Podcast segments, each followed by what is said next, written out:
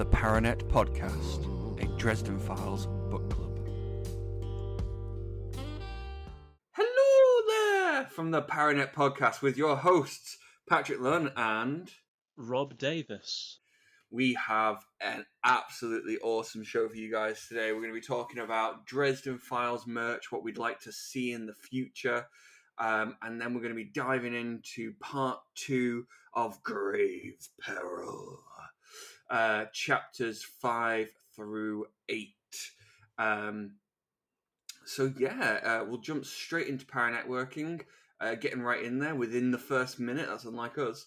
Um, so, today, our, our paranetworking, we, we're doing this uh, like we did a few episodes back, kind of a, a what if sort of situation. Um, so my question today uh, for you, Robb, and, and also for myself, um, is if we could create one piece of Dresden Files merch and then own it, what would you want to see become a thing? Oh, I mean, my mind goes immediately to two things, uh, which is Mac's uh, steak sandwich or Mac's pale ale. Okay, Pale that's cool. I think the pale ale is probably more of a keeper because then, I mean, if you drink it or not, you still have the bottle that you can put on display. So, I'm I'm one of Mm. those guys who likes, you know, I'll finish, I'll finish a drink and I'll keep the bottle if it's one I don't have, and then Kerry will throw it out.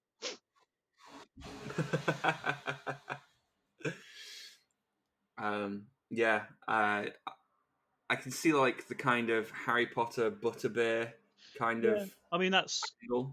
Kind kind of the vein I'm going with. A lot a lot of bands do it at the moment. Like uh, Deftones and Mastodon have their own ale. Uh, Metallica, I think, have their own whiskey. I'm sure. Really?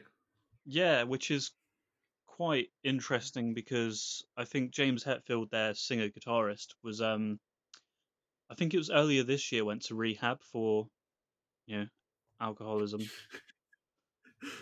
That's And unfortunate. Yeah, I mean, I, I know he's had trouble with it back in the past, but it, it seemed a bit weird anyway when they were like Metallica whiskey. But you know, fans love that shit. I mean, I haven't bought any yet, but I love that shit. So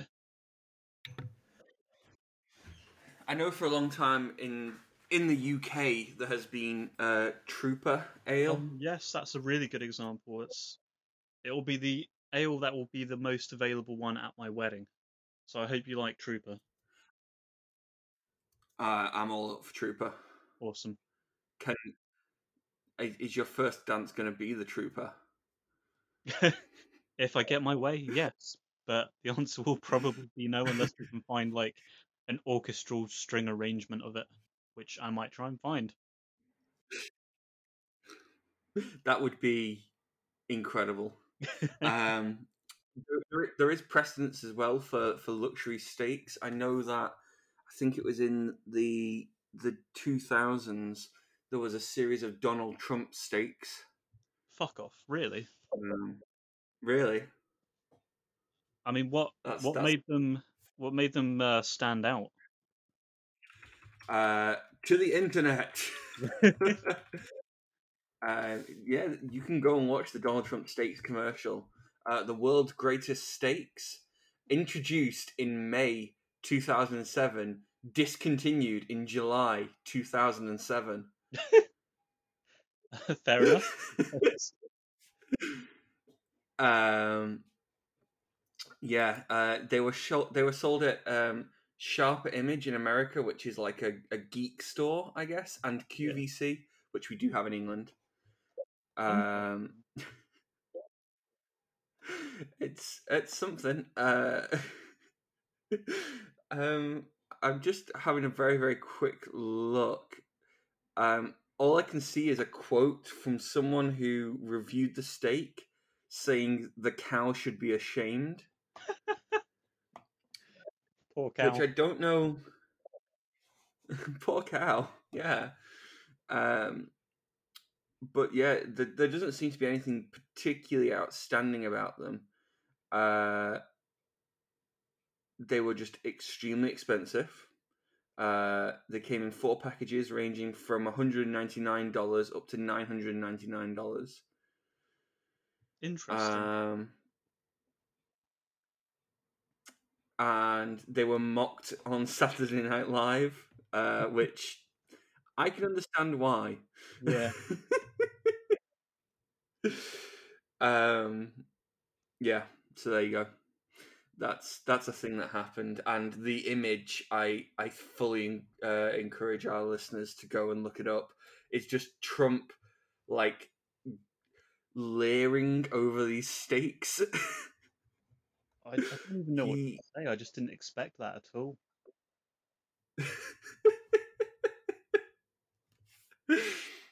it's yeah, I me neither. Um, but yeah, it only lasted for three months. So I mean, I feel that says it all, unless that was planned. who knows? But um, I'm I'm sure Mac steak sandwiches would last for a lot longer. Yeah, I, I mean, I, I've always put down the sandwich thing too. It's a really good. I think it's a good idea because I every time they're mentioned, I want one. But I feel like that would be mm. better if you had like a Dresden themed restaurant for whatever reason, I I would love a, a Mac's restaurant. or somewhere like the Hobbit in Southampton. Now that they changed to be just kind of generic fantasy, I would if like if I was there, I would definitely have something called like Mac's Ale and steak sandwich. Yeah, But it would be great if you could only get the steak sandwich by ordering the ale. Yeah, like And they vice came versa. as, they came as like a meal deal type thing. Yeah. Um, yeah, very cool, very cool. Uh, so I have um, I have one really really solid idea and one much less solid idea. Um, so so my really solid idea is I would be fully up for a Dresden Duster that you could get yeah, um, with like some Dresden style like inlays uh, uh, in the leather and stuff. Um, I'm sure you could make it from from fake leather. yeah, Um, but as we we like, I have noticed a lot more, and and I think it's part of the pandemic that we're we're still going through. Uh, that uh, everyone's just kind of reverting a bit to their younger selves, but I've noticed a lot more '90s aesthetic okay, creeping up, like a lot more skaters and stuff. Um, I, I recently went up to Newcastle and they they had a lot of people on skateboards, which I just haven't seen since I was like five. Um, and and I feel like if that's coming in, then surely the Matrix look's going to be coming in at some point.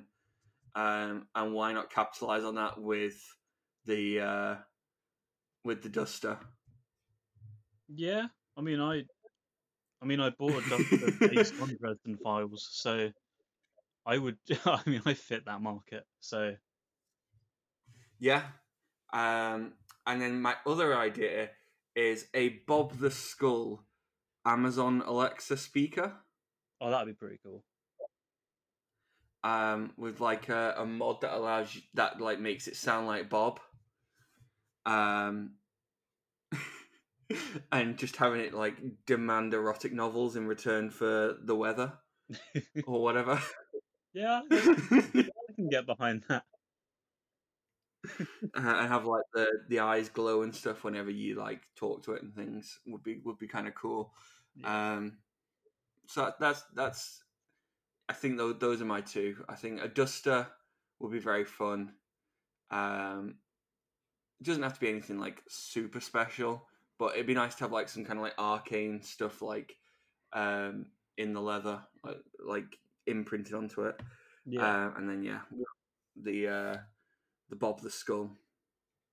Um, and I suppose we we have to mention that it would be really really fun to have a particular Jim Butcher branded can of Coke limited edition.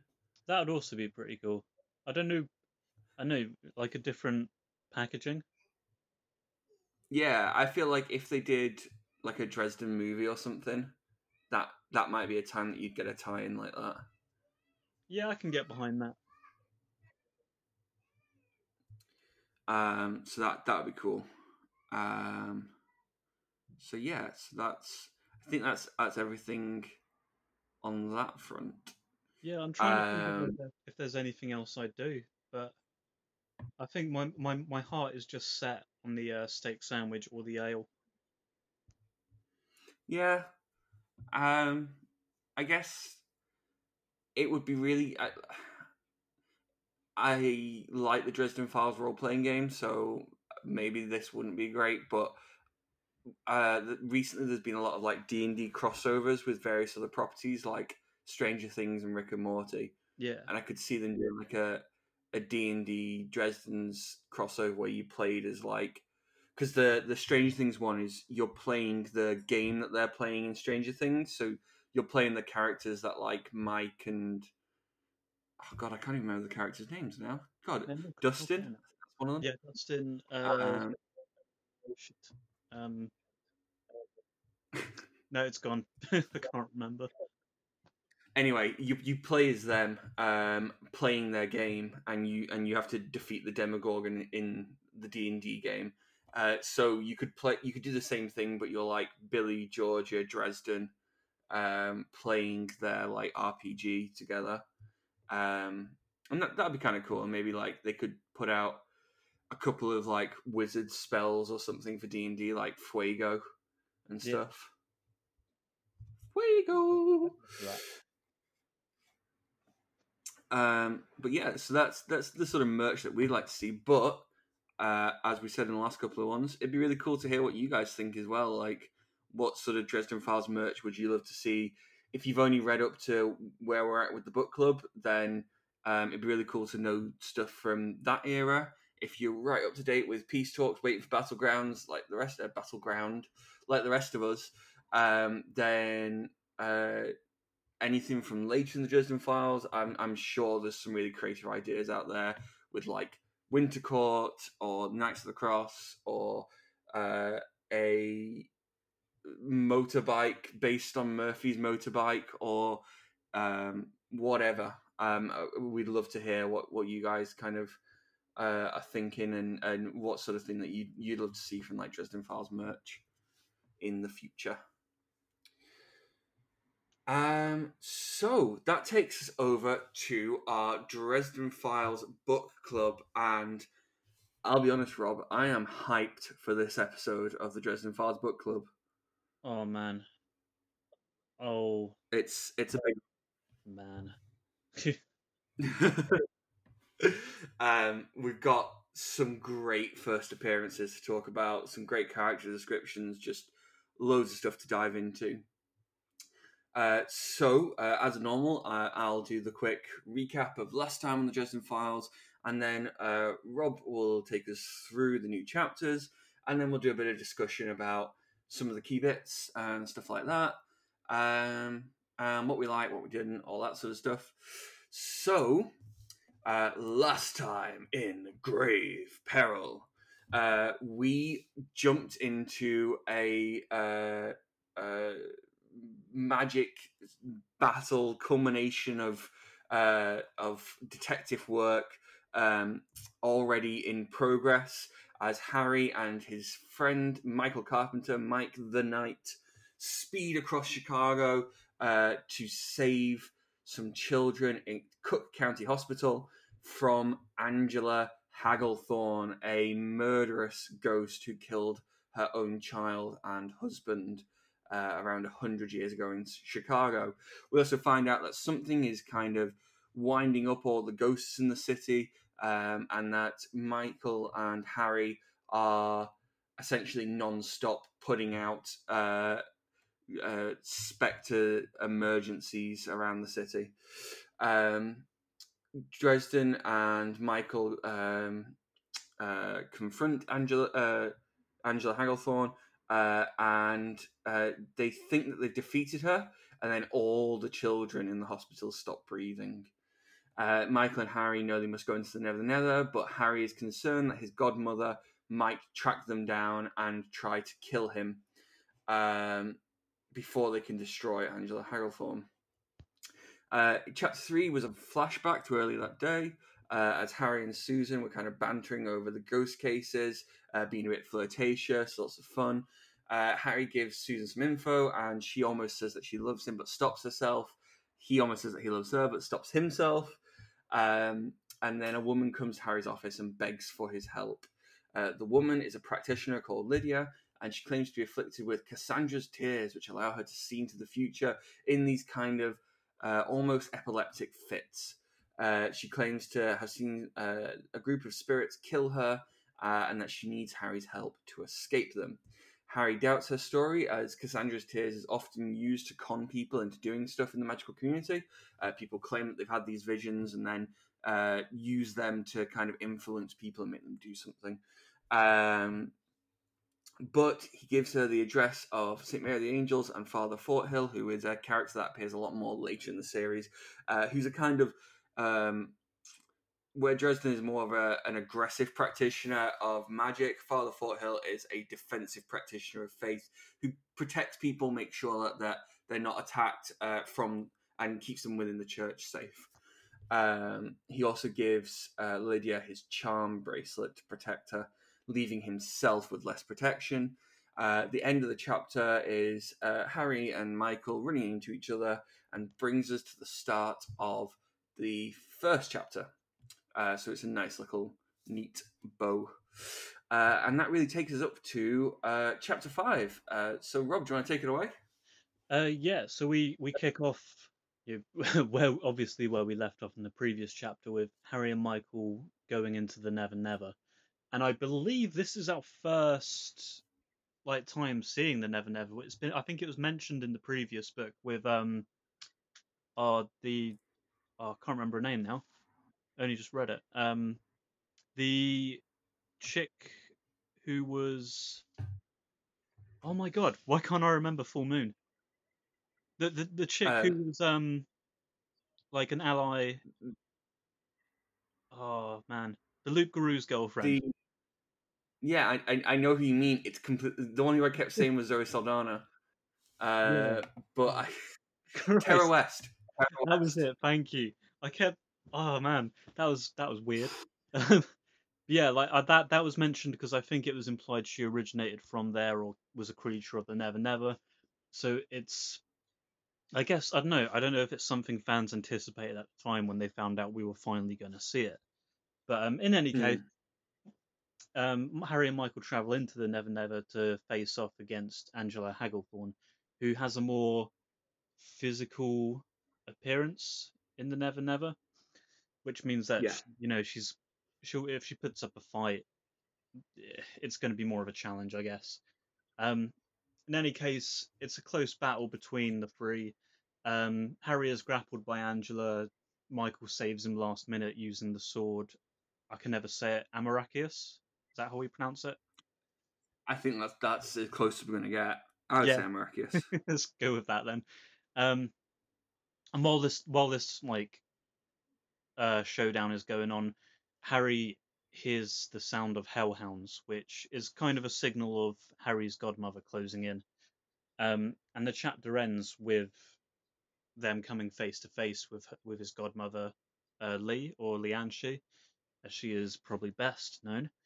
Um, hmm and I will go into it, I imagine, in the summary, but uh, it's just such a good description of her first appearance and how she kind of has a. I think it's described as like a menacing purr. We'll have to double check when she's just like, "Hello, godchild," and I kind of hear it as that, Yeah. as like Helen Mirren almost, I guess. Um, Oh yeah, I could see that. yeah, like I, I, don't, I don't know why I associate all of the villainous women in this with British actresses, but there you go. Um, and, and with that, we roll into chapter six with uh, Lianshi claiming that you know Harry, Harry and his mother both made deals with Harry that with her that um makes Harry like her property, I guess.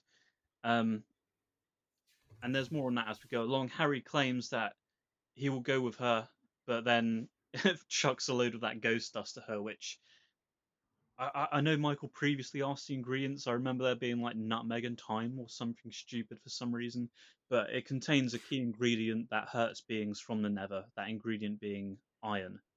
Um, yeah, so Yeah. He, he throws this ghost dust to her and like fucking legs it. Um, and yeah, they they managed to get out of the Never Never, narrowly avoiding Lianshi's grasp. Um, the kids are saved, but Michael is still upset that Harry won by lying. Um, and we'll, we'll come back to this as well with a bit more info on Michael. But if I remember right, because of the deal that Harry made with Lianshi, she is in the right, and because of that, I don't think Michael could intervene because of you know the powers Yeah. of Amoracchius and all that. Yeah, because it's he's he can only act on the side of right, Yeah. and if if the deal was made, then she is in the right. So she, Yeah. he could only act to enforce her will or not act at all. Yeah, and I think that's something we get a bit more detail on as as we go into the story as well. But um, either way, ha- Michael isn't a fan that Harry kind of lied his way out of this one. Pulled a John Constantine, I guess you could say. But um, Yeah, I mean, either way, they beat Angela Hagglethorn. They they saved the children. They they did what they came to do.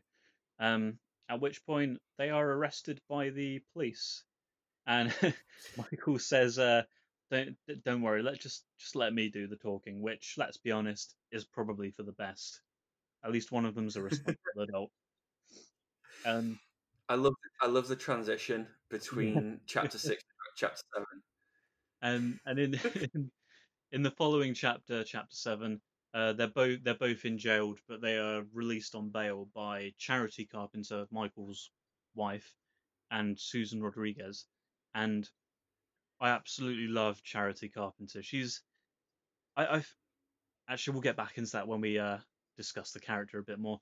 But um Yeah. she she kind of bites Dresden's head off like verb gives him a verbal lashing is probably a good way of describing it. Uh, you know, Definitely. why is why is it every time my husband's with you, he comes home caked in blood, and he's kind of like doing a bit of a Bart Simpson of just like, oh, I didn't mean to. Um, It's so great because he tries like five different times to start a new approach against her. yeah, like ranting at her, uh, ranting at him, and each time she just shuts him down immediately. yeah, I I love it. Um, and yeah, uh, Harry, we get a bit of development with uh, Susan and Harry. Harry tells Susan that he loves her, which is quite interesting in the way he delivers it, because I think they're having a bit of a not argument. I'm going to say argument for lack of a better word. Um, It's kind of it's kind of like the yeah, it's like the tension before an argument, I guess. yeah, yeah, because the whole thing is that she she's pissed that they were meant to have a date that evening, but instead she's bailing him out of jail. So I think you know, understandable. I'd be annoyed as well, I suppose. Um, Plus, he stood her up the night before. I think. Yeah. it's not looking good, I'm afraid. Um, Yeah. we end that chapter with Harry and Susan arriving back at um, Harry's apartment, only to be greeted by two vampires of the Red Court. Um, That's my vampire noise. I, um, but uh, yeah, we have a, a bit of um, a bit of a verbal match between Harry and these two vampires. Uh, they reveal themselves to be I can't remember their last names, but Kyle and Kelly. Yeah, like I didn't put them in, uh, put the names in the notes just because Yeah, they they are so inconsequential to me. I, I want to say Kyle and Kelly Hamilton. I could be wrong on that, but Keep going. I'll, I'll Yeah, see. Uh, I'll see if you. Um, and they they aren't necessarily there to cause trouble, but vampires being vampires, they're you know they're going to cause trouble. But they're there to invite Harry to a party at Bianca's, who is quite a high up gal in the um Red Court. She made an appearance in Stormfront, if you remember. uh, Mm. yeah, she's right. She's rising to a different rank within the Red Court, and it's like a party celebration thing. Um, in three days. you are correct. Kyle and Kyle and Kelly Hamilton. Bitchin. Very good memory. Thank you. Um, yeah, the party is three days from the present at midnight. Um, and Harry is, you know, scheduled in to be the emissary of the White Court. So he's representing the entire White Court at this party. Um, he also has a plus one. Um, so yeah, guess who he's going to take? Uh, the vampires leave, and Susan starts pestering Harry to, you know, can can I ha- can I be a plus one because I'm a reporter and this is some this is some good shit. Um, and Harry states quite clearly he doesn't plan on going because I think just because there's a bit of beef between him and Bian- Bianca after Stormfront. Um, yeah, like it's it's like it's her big night, and there's going to be a lot of her allies and none of his. Yeah. So he's he's pretty sure that someone will fuck him over if he goes there. Yeah, it's. I guess it's a risk that kind of a Game of Thrones situation, I suppose. Yeah, and it's just easier just to to say no. Yeah.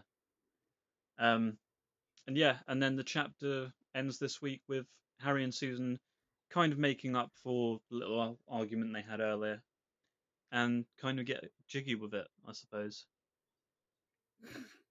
na, na, na, na, na, na. Yeah. And that's uh finish up this week. So quite a few I mean compared to the last book, I feel we've got a lot more going already, especially this early on. We've got the the introduction of the Never Never and then and Harry and Michael going into that. We get the introduction of Lianchi and Charity Carpenter, both very big players going forward. Mhm. So um I think so. It's not so much that the last book was slow. Yeah, I think it's more just that this from Grave Peril onwards, really, just things are so fast in the Dresden Files yeah.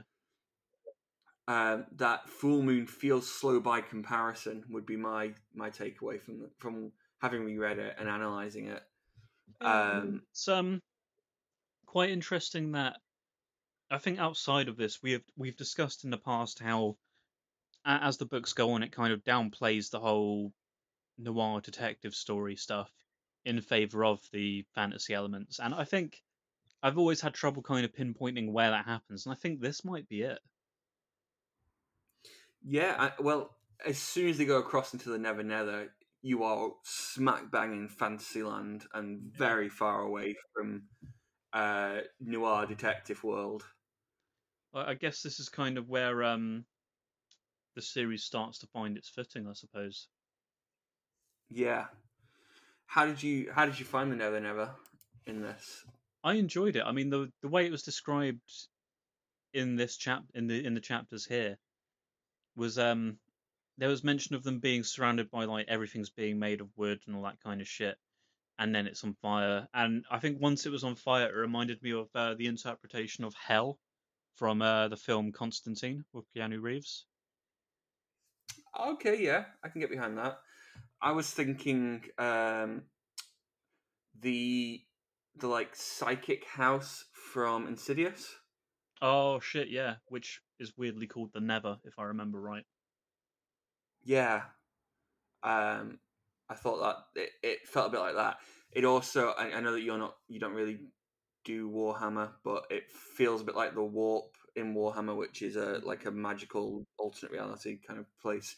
But basically, what I love about it is the whole like emotions and psychic memories and stuff in uh are made real here. Yeah. Uh, so there's a really cool uh, bit. Uh, so this part of the Never looked like Chicago at the end of the 19th century. No, strike that. This was the Ghost's Denizen. It looked like a mishmash of Angela Hagglethorn's memories of Chicago at the end of her life. Edison's bulbs were mounted in some streetlights, while other others burned with flickered gas flames. All of them cast hazy spheres of light, doing little to actually illuminate their surroundings. The buildings stood at slightly odd angles to one another, with parts of them seamlessly missing. Everything streets, sidewalks, buildings was made of wood. And what I think is really interesting about that is that it's kind of like um, if you're trying to draw something from memory, I guess. Yeah. Uh, like you'll only remember the. If if I had to draw like New York from memory, for instance, um, there's certain buildings like the Empire State Building that obviously I'm going to get, but the the in between like interstitial buildings, unless you've worked there or you've got a friend who lived in one of them or something like that, you have no reason to really remember them more than just being big buildings. Yeah.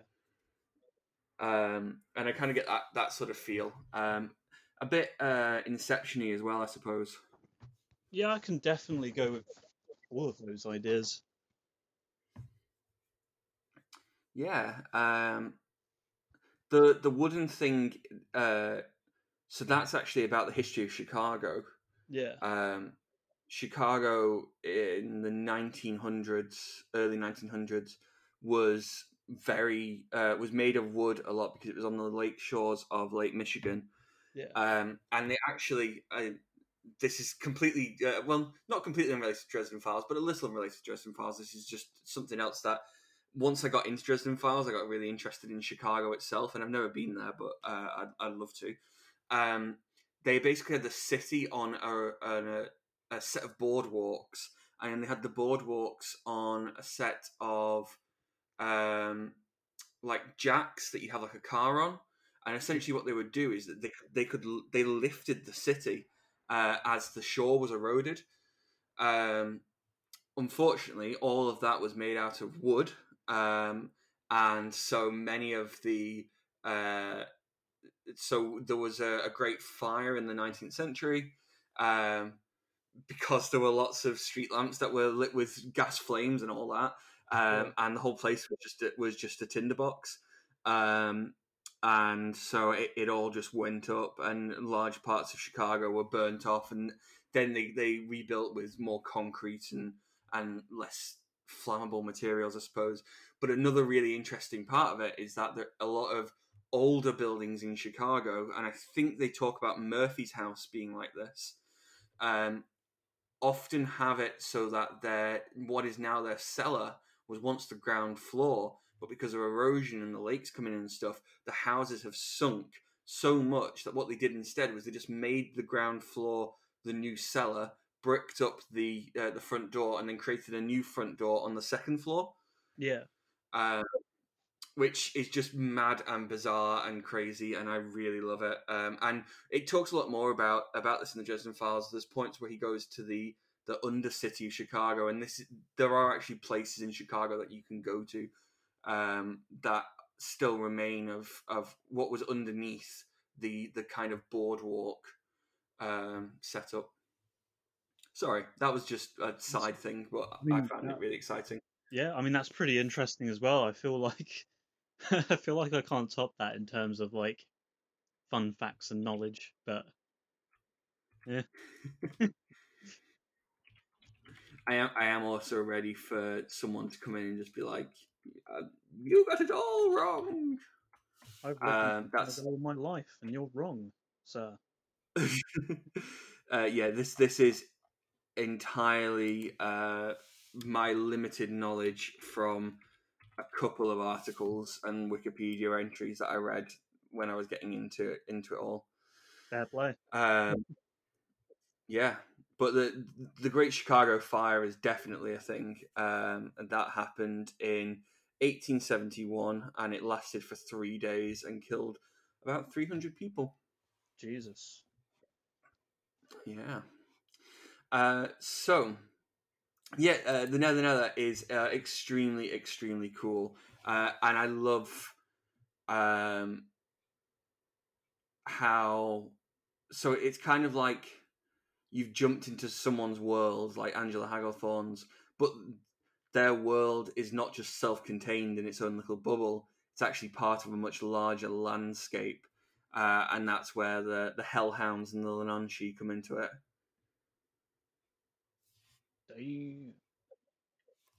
Uh, uh, I did you find it weird that they were called Hellhounds? A little bit. I don't remember. Like, I I could have sworn they were just referred to as hounds. Yeah, because hell, hell is more prevalent in later books, but I'm I'm wondering if it was just for the line uh, where he's like, "Oh shit, hellhounds," and Michael's like, "You know I don't like it when you swear." Oh shit, heckhounds. Like, I'm I'm wondering if it was just to use that line. if it was fine. I mean, I, I, I was listening to the audiobook, so I assume you were as well. I might check the um, uh, the physical copy and just check up on that because I, I could have sworn they're referred to as hounds later on. Yeah, definitely. Um, also, like the, the thing to remember is this is quite early in Harry's career, I suppose, Yeah, and maybe he's just calling them hellhounds yeah, that's always a possibility. Because I, I don't think uh, the Leanansidhe refers to them as such. No, I think I'm I not think sure that she, she- she refers to them at all. I'm sure that she might just refer to them as her hounds. I'm not I'm not Yeah. too sure, but we'll we'll probably find out in a few chapters.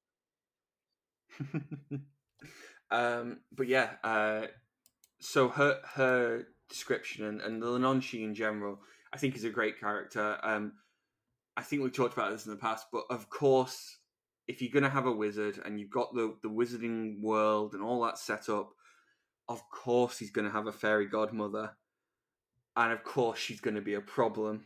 Yeah, Um, and I find the Leanansidhe extremely cool. Um, because she's from her perspective, even here we can see that she is um very much she believes she's in the right. She's made deals uh, that have ended up with her having Dresden in her debt um, and she she's just collecting her debt, and that's how it all works out. But she doesn't really mean him harm in the traditional sense. From her point of view, she just wants him as part of her court, I guess. yeah, that's how I interpret that. Um, but yeah, the, the way that it, it describes her is really interesting. So, um, a very tall, slender, and humanly beautiful woman stepped out of the smoke. Reddish hair curled down past her lips in a riotous cascade, complementing her flawless skin, high cheekbones, and lush, full-bodied, blood-red lips. Her face was ageless, and her golden eyes had vertical slits instead of pupils, like a cat. Her gown was a flowing affair of deep green. And I think straight away, like this is a really striking image. Um, I get a bit of like a poison ivy feel. Yeah, um, yeah, I, and uh, I think, like uh, like you said, uh, there's a, there's a lot of British actresses that would fit the bill perfectly. um, but you get, you get the feeling that she is uh, intimidating. I mean, just like the vertical slits as pupils, just remind you that she's inhuman. It Yeah. also uses the word inhumanly beautiful. Um, and I think this is the first major like fey creature we really see. Uh, I think so. a- and apart, it's, it's quite interesting as well because I think in this book, especially, I think she acts as one of the uh, like secondary antagonists, and I Yeah. think because of that being her first appearance and what we find out about the Fae in this book, um, I think going forward in the series, when, whenever she's appeared in later books, you're just kind of like. I don't know. I, I it just always leaves me on edge because I'm like I, I don't know if you're about to like fuck Harry over or not. yeah, Like you can never really tell if they're I don't know if they have his interests in mind in the slightest, or if they're just ma- manipulating him further. Yeah, definitely, definitely, um, and that's that's what makes a lot of the fairies, but uh, the Leanansidhe um, a really interesting character because more than any other uh, fae, she has a great to stake in Harry's preservation. So she there's more reason for her to be on the good end, but there's also Harry has screwed her over in the past and is screwing her over in this chapter Yeah, um, and uh, she has more reason, therefore, to be to feel betrayed and vengeful. Um, so I think I think that is really it is really interesting. Um, and some of the bits that she talks about the uh, does it remind you of times gone by or it reminds me of times gone by doesn't it remind you? Um, that's a really nice nod to something that we we get in much much later books when we learn about harry's kind of origin story um, and that the first time that they they met chronologically harry was on the run from something um, and and it's just a, a lovely little tie in here, um, which I really appreciated. Like on second reading, I guess. Um, and then yeah, uh, so the next next little bit I wanted to to pick out, like like you we basically picked out in the the recap was the uh, that Michael can't intervene. Yeah. Um, and it and there's a great bit here, and there's a great bit when the vampires come into it uh, towards the end of this section, where the rules of the magical world are kind of put into play more. Um, and I feel like this is something that we didn't really get in the first two books so much. We got a little bit of laws of magic with the Shadow Man, um, but it was more the rules now like the like the basic rules, I guess. If you became a wizard, and they gave you like a welcome pamphlet. I think the laws of magic that we already knew about would be like in the opening page. Yeah, whereas here we get some more of like the fine detail. Yeah, you'd have they they tell you to buy a book for that, and this would all be in yeah. the, the, the big ass textbook. Um, and and so we learn about how the Knights of the Cross and the Fair and the Fae uh, essentially can interact in so much as uh, the Knights of the Cross and uh, respect the Fae's um, uh, dealings, I suppose. Yeah. Uh, so Michael is not able to intervene if uh, Dresden is owed to the Leanansidhe, uh, which he uh, explains is correct and true. Um, so that that was really interesting. The other one that was really interesting was with the vampires. Uh, Harry checks, and the the male vampire, um, Kyle, was it? Uh, yeah, Kyle. Uh, he was acting as an emissary, emissary, emissary, emissary, I think, yeah. Emissary. God, uh, an emissary for um, for Bianca, and that meant that he could not attack Dresden or, or do anything aggressive to him. But his sister wasn't. So yeah, she was getting all Larian up in their grill. Yeah, uh, and because she wasn't acting in that that legal status, she was then therefore able to attack Dresden if she wanted to. So Dresden is like very wary of her uh, during the, their encounter and, and essentially manipulates the encounter to make sure that she is as far away as possible from him and Susan while he deals with Kyle uh, in a legal stance. Uh, and we get some stuff about like uh, that the White Court must be uh, must have representatives, the sort of punishments that um, could happen if someone broke the these dealings and stuff. What would happen uh, if Dresden didn't go to the, the ball, is essentially the White Court would would accuse him of being rude, but they wouldn't take it much further because they know that the vampires and the wizards don't have the greatest relationship with one another. Um, there's also a bit of explanation that if Dresden went to Bianca's party, even though no one could straight out murder him, if there was something that could be misconstrued as an accident, such as um, Dresden being served something that was poisonous because the vampires didn't understand how mortals' digestion worked, or uh, there being a shootout and Dresden being the only mortal there, whereas the vampires can take those gunshots and Dresden dying. That would just be seen as a as a uh, an accident, and oh oh dear, we won't let it happen again, kind of deal.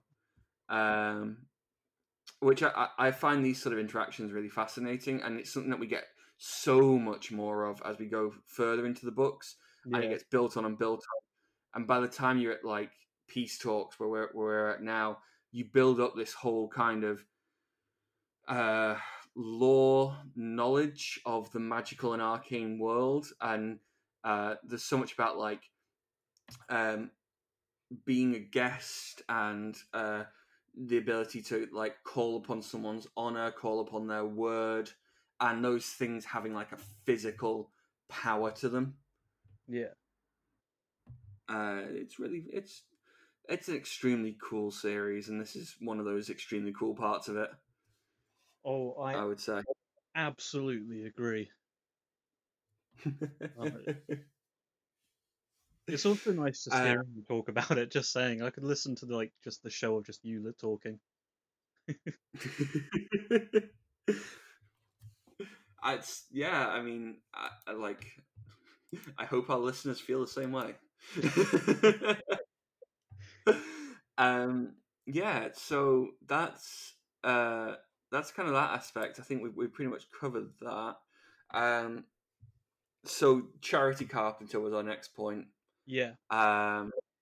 and so I I I much like you absolutely love Charity Carpenter, um, and personally, uh, I've I've always pictured um, my my partner Amy as being like Charity Carpenter.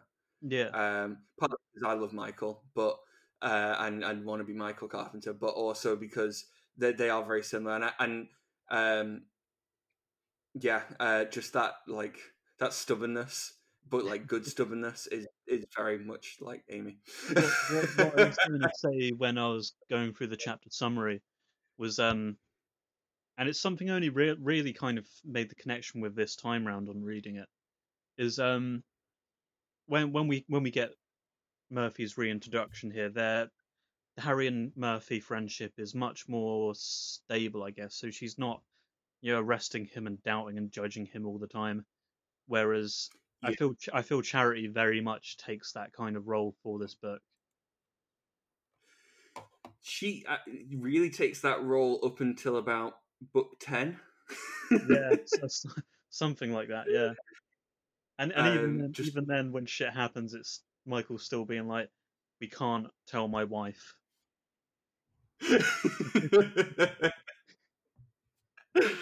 um, mostly, Michael is a very is a very open dude, uh, and will do anything for anyone. And this is Dresden talks about this um, later on uh, in the chapter where we first have her introduced. So uh, she bails out Michael, and she uh, Charity bails out Michael, and she gets Michael's sword. Um, and the main reason that she is angry with Dresden is that because whenever Dresden is is with Michael, tends to be when things get really intense, and Michael ends up getting hurt, and obviously she loves Michael, so she wants to protect Michael. Yeah, Um, but there is there is a great bit where she says, uh, um, it's something. Uh, uh, oh yeah. Um, I'll have you know that if you ever get my Michael into trouble so deep that he can't come home to his family, I will make you sorry for it. Um, and it talks about how she shakes with emotion as she says this um, Yeah. and it just absolutely like floors Dresden, um, which is is very awesome. And they they talk about uh, Dresden talks about like how he knows that they're such a great couple for each other. Uh, Michael has his quiet strength uh, and unfailing reliability, and Charity has a blazing passion and unshakable loyalty to her husband. And they like, I guess Michael needs a charity there so that he can be very altruistic and open, but charity stops him from being taken advantage of yeah, and like people doing like mis mistreating such a a righteous man. Um, and they, they're just a beautiful couple. I, I love them throughout the entire series. They they always have each other's back, and and Dresden really like has a grudging respect for her even here. yeah, Um, it's yeah, and and there's a great bit here where Dresden talks about how like marriage is something that he can't get his head around. Um, he says he feels like he sometimes feels like he's someone from a Dickens novel standing outside in the cold and staring in at Christmas dinner, um, which is is a bit dramatic and emo, but um, it it does get to get to the point pretty well that like um, he's obviously been a he's been in Ireland for a long time, and maybe Susan's helping him break that down a little bit. But I guess he always sees Charity and Michael is that like that ideal, uh, I suppose, and it's something that uh, comes up again and again in the series, especially once Dresden's daughter uh, gets involved, Maggie, because uh, she connects to the Carpenters and stuff. We'll, we'll, get to that much much later. Uh, also, uh, Charity is pregnant here, uh, which I completely forgot. Yeah, same. Getting all these flashbacks from the book now, and I'm just like, I can't wait until we get to this moment so we can talk about it. Yeah, um, and in later books, her the, the child that she's having right now is um like f- about 10 years old i guess as a peace yeah, talks? I think something like that yeah. Which is yeah crazy. Pretty freaky. Um uh so it, it was really weird to see like a much younger charity and michael yeah i guess um, so the other thing that also gets picked up, much as an aside, is Susan asks. Uh, oh, Susan says they're they're a beautiful couple, aren't they? About Michael and Charity, and Dresden says they got off to a good start. Which Susan says, "Oh, how's that?" and Dresden just comes out with, "He rescued her from a fire-breathing dragon." Yeah, I was going to mention that. I because I, I feel like it goes into more detail in a different book. But oh wait, no, I've just remembered something about later in this book. Forget everything. we'll circle back to it. yeah, I'm going to make note of that because, yeah, I'll, I'll bring it up later, much later. right, I, have just written, I've just written dragons on a post-it note, and I hope I know what it means next time I see it. um, but yeah, uh, they're they're super cool, and uh, Charity is a badass, and only becomes more so as we get through the books, as it's revealed that there is a lot more to her uh, and her story. Uh, her background and story, like which we find out in later books, is probably probably one of my favorite backstories for any of the side characters because it feels like I mean I won't go I won't go into it for spoilers sake but it feels like everyone else kind of fell into magic by accident whereas kind of teetering around the edge of spoilers here it turns out her family were more involved in magic if I remember right yeah, so kind of one of the things that I really like about Charity's backstory over many of the others that we get, like a lot of characters, if you imagine like the the vampires being one one society, I guess a lot of the vampire characters, their whole backstory takes place within vampire society.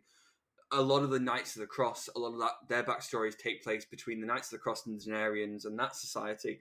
The really cool thing about Charity Carpenter is that she actually is interconnected into a couple of different magical societies with her yeah. backstory.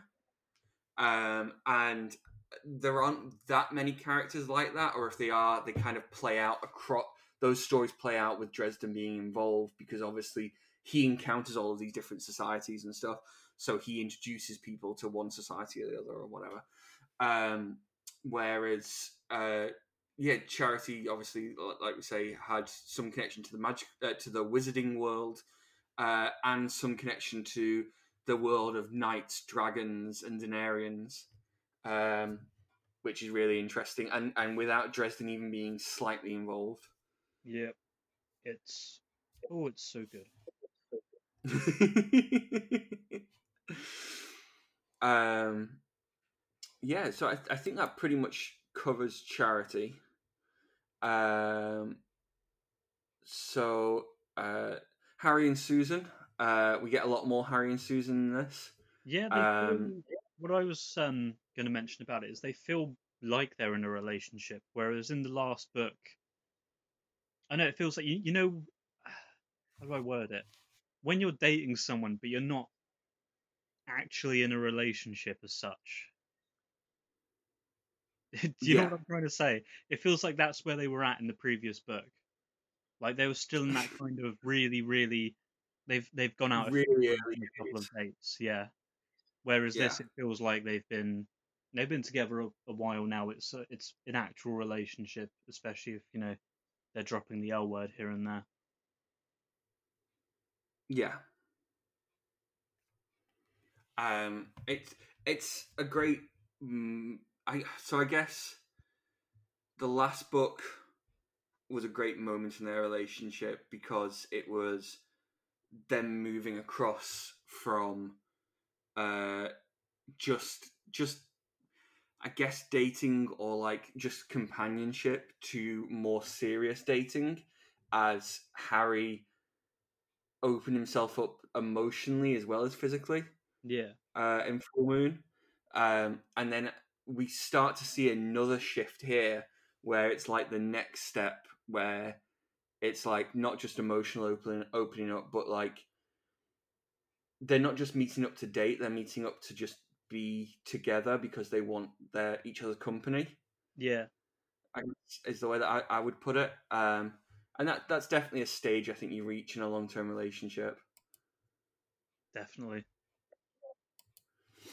um yeah, I, I, I really, I really love how Jim does this. He doesn't just outright say it. Um, he's really got a good handle on how people talk in relationships at these different milestones. Yeah, um, and banter as well. Yeah, exactly. Like there's still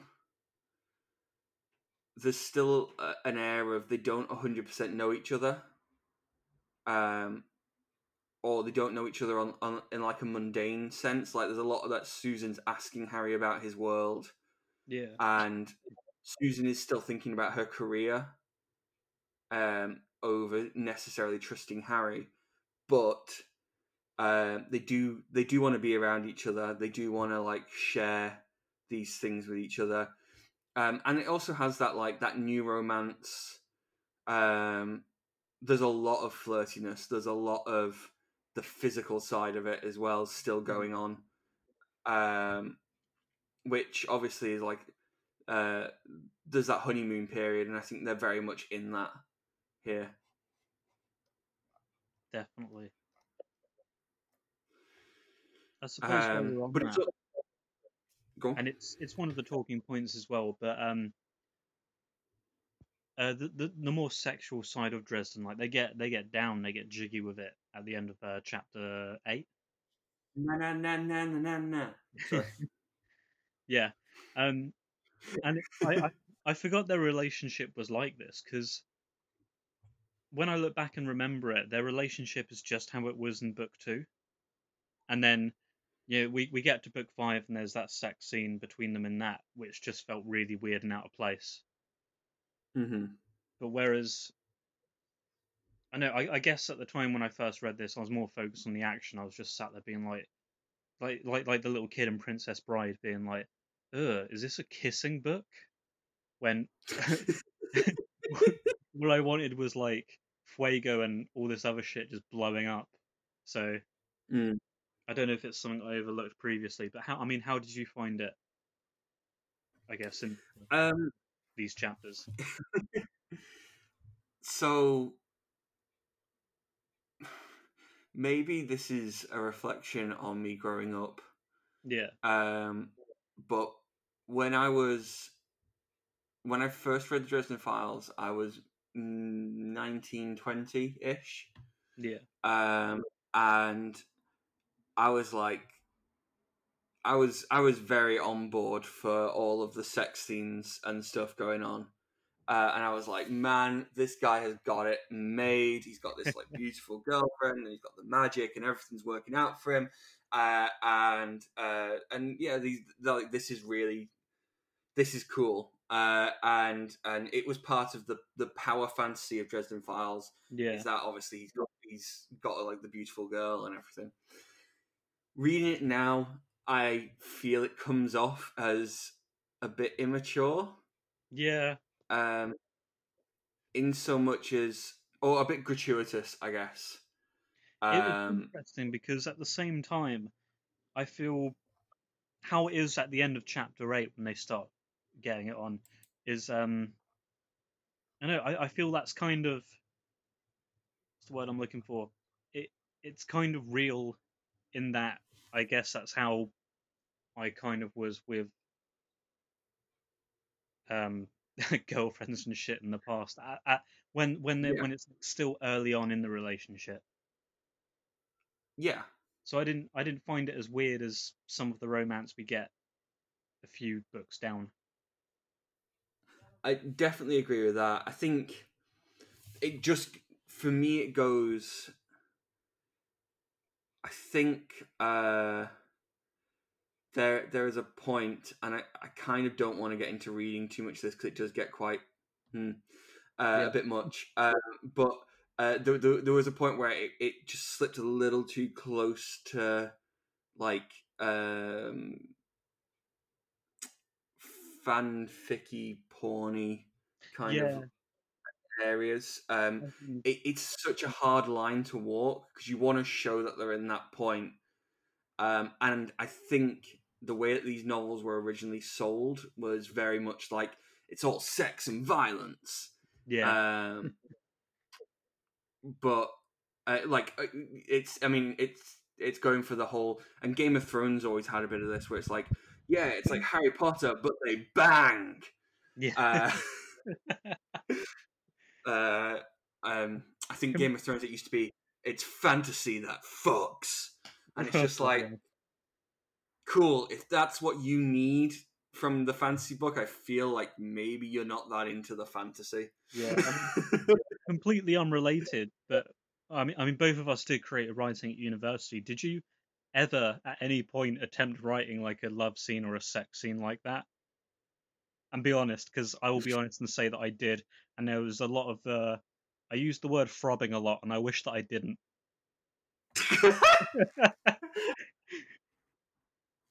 um, yeah, I I got a first for so um first with an S, not with a th.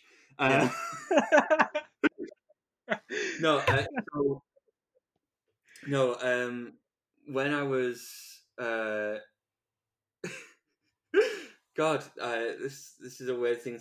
This makes interesting radio. Um, so this I got really annoyed at our creative writing course Yeah. because I felt like it wasn't very representative of the current bestsellers, I guess, because uh, our creative writing course was very like high minded um, and very academic and very much like we More- covered very little. Yeah, more literary Sorry? fiction, I guess. More literary stuff.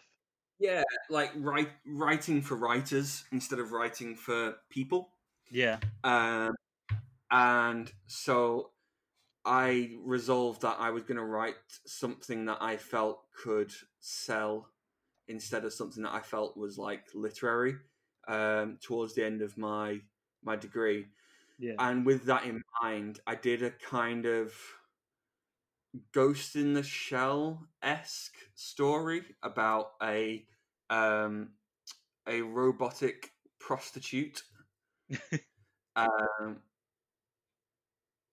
it's strange, and I'm not. I will never, ever, ever share it with anyone. I was going to say, we- Um, we hung out a lot in third year, and I have no recollection of this being a thing. No, I kept this very secret. Yeah, I mean, If it makes you feel any better, I, I didn't go through with like the love sex scene that I wrote into a story. I, I think I felt so weird about having to submit it that I think I just removed it and just wrote in a sentence being like they kissed and left it at that. so so I I submitted mine and I got not just a first but like an uh, like another 10 points beyond a first. Oh, nice. For those who might not be aware of a university uh, the English university system, a first is the highest grade you can get. It's like an A star, I guess. Yeah, I think uh, anything above seventy percent, isn't it? Yeah, and I think this got like eighty six. Jesus fuck. Uh, and the the lecturer then asked me if I would consider uh, broadening this out into a full novel because uh, she believed that it was uh, very um, like marketable yeah. Uh, because because it was basically playing into at the time stuff like Fifty Shades of Grey was really big, and it was very much playing into those sort of tropes, but also had a bit of sci-fi and fantasy aspects. Um, we've gone so far off topic, but that's fine. Yeah. Uh, yeah. Uh, and yeah, basically, I was like, uh, like twenty year old guy, uh, and was just like, yeah, um, Oh, maybe. Oh, jeez. oh, jeez. I don't know if I can. uh, and I just decided to kind of put it away and never really think about it. Fair enough. But maybe, maybe, maybe 2020 is the year that uh, cyberpunk erotica comes back into vogue. I mean, and maybe I'm guy to do it. If, if I've learned anything in the last two three years it's that you're guaranteed to make money off like weird ass erotica novels so it's worth it even if you self-publish it you're guaranteed to make something from it from the sounds of it uh, shout out to Lindsay Ellis's most recent video about the Alpha and Omega verse. That opened my eyes to some of the weirdest erotica out there. Um, that's a whole thing. Go go watch it. Uh, I'll probably put a, I'll put a link in the in the description for you guys. Um, um, I'm gonna steer this back to Dresden. Yes, do it, do it, do it. We're getting into weird. Yeah, we'll, we'll, get lost in a weird erotica rabbit hole, and we don't want that. Um, Red Court Vampires. Kyle yes. and Kelly Hamilton. Would this is the first time we've had a Red Court appearance since uh, the opening chapters of book one? Uh, yeah. Um, mm. I, I, I enjoyed it. I felt they came across as a bit more of a threat, especially when um, I think Dresden's like, oh yeah, don't let them dribble on you or lick you or something like that. I think it's lick. If he said dribble, I'd have just lost it. Yeah. I, I, know it had something to do with their saliva, so yeah. Sorry. Yes. Yeah. But um, no, I I definitely. I, I mean, we we only got like a brief, more brief than we did with uh, Bianca's first appearance in Stormfront, but they definitely come across as more intimidating, and I think that's because you've got one of them acting as like an emissary who's there just to be like, oh, you're invited to a party, and the other one's being a bit of a creeper. Yeah. But also, like um, going back to it with with Bianca's appearance in the first book, they didn't really come across as that much of a threat then. I think she turned into the weird, ginormous bat blob thing. But I mean, that's yeah. It wasn't really but, an attack as such. And Dresden was like super prepared for her coming as well. Yeah. Like yeah, he had like sunlight ready at hand. Yeah. Um, I think what one of the things I really love about this is that there's very little setup on what a vampire is. Yeah, that's uh, that's something I like because it's always. I know they they, I mean, obviously we get like all the different vampire courts introduced, but it feels like with Red Court especially, they're not fully fleshed out until I think the end of this book.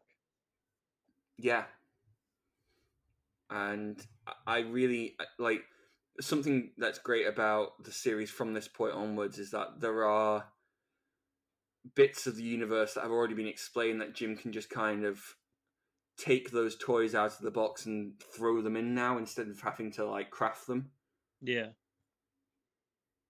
Um, but at the same time, we, we, we there's still always something new to learn.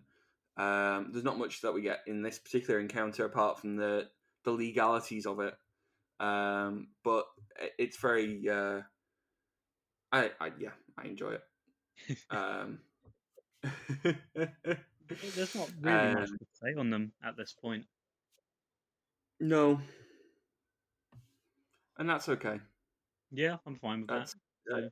So, there's gonna there's gonna be a lot more to say on vampires as we go forwards. oh, definitely. Um, so I think that actually covers everything. But I'm going to throw in a quick bonus round because I searched Charity Carpenter, yeah.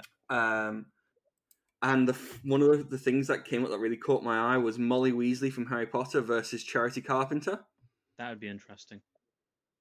Um, and it's like a Reddit post, and I just want to share that they've put together a series of different trials to compare the two. Yeah. Uh, so round one is one day of prep, battle to incapacitation. Round two is a villain of your choice has kidnapped and incapacitated all children from both families. Which mother can most effectively rescue the children without outside help? Round three was a villain of your choice has kidnapped and incapacitated all children from both families. Which mother can most effectively rescue the children with some help from their friends and allies? Mm. Round four was create a team of capable, uh, create a team capable of stopping Molly and Charity from rescuing their children. Assume Molly and Charity are working together for this round. Number five was who makes the best quilt, Ooh. and number six was who would win in a pie baking contest. Ooh. I know, right? That there's some great fan fiction to be made there. I think. That's my Um, I'm gonna I'm gonna throw my hat into the ring right now. yeah. I think Charity Carpenter makes a better quilt, but I think Mhm. Molly Weasley makes a better pie. Oh, I would have gone the other way around. I think. Really? Yeah, but then Molly Weasley is probably one of my like favorite characters outside of the main like cast of Harry Potter. That's fair. They they are kind of similar-ish archetypes, but I, I feel like Charity just has more to her. Yeah, definitely. We get, I guess, we get more from Charity as well. Hmm. That's it's interesting though. Yeah, Um, and some of some of these rounds about like what would they do for their family kind of thing. We we get a lot of that with Charity in later books. yeah. um, which is very cool. Um, yeah, so that I think that pretty much covers everything for this week. Is there anything else that you want to throw in? No, I think I think we've covered everything and then a bit more as well. uh, I think this might actually be our longest episode, Robb. Yeah, I think you might be correct. I'll have a look as well.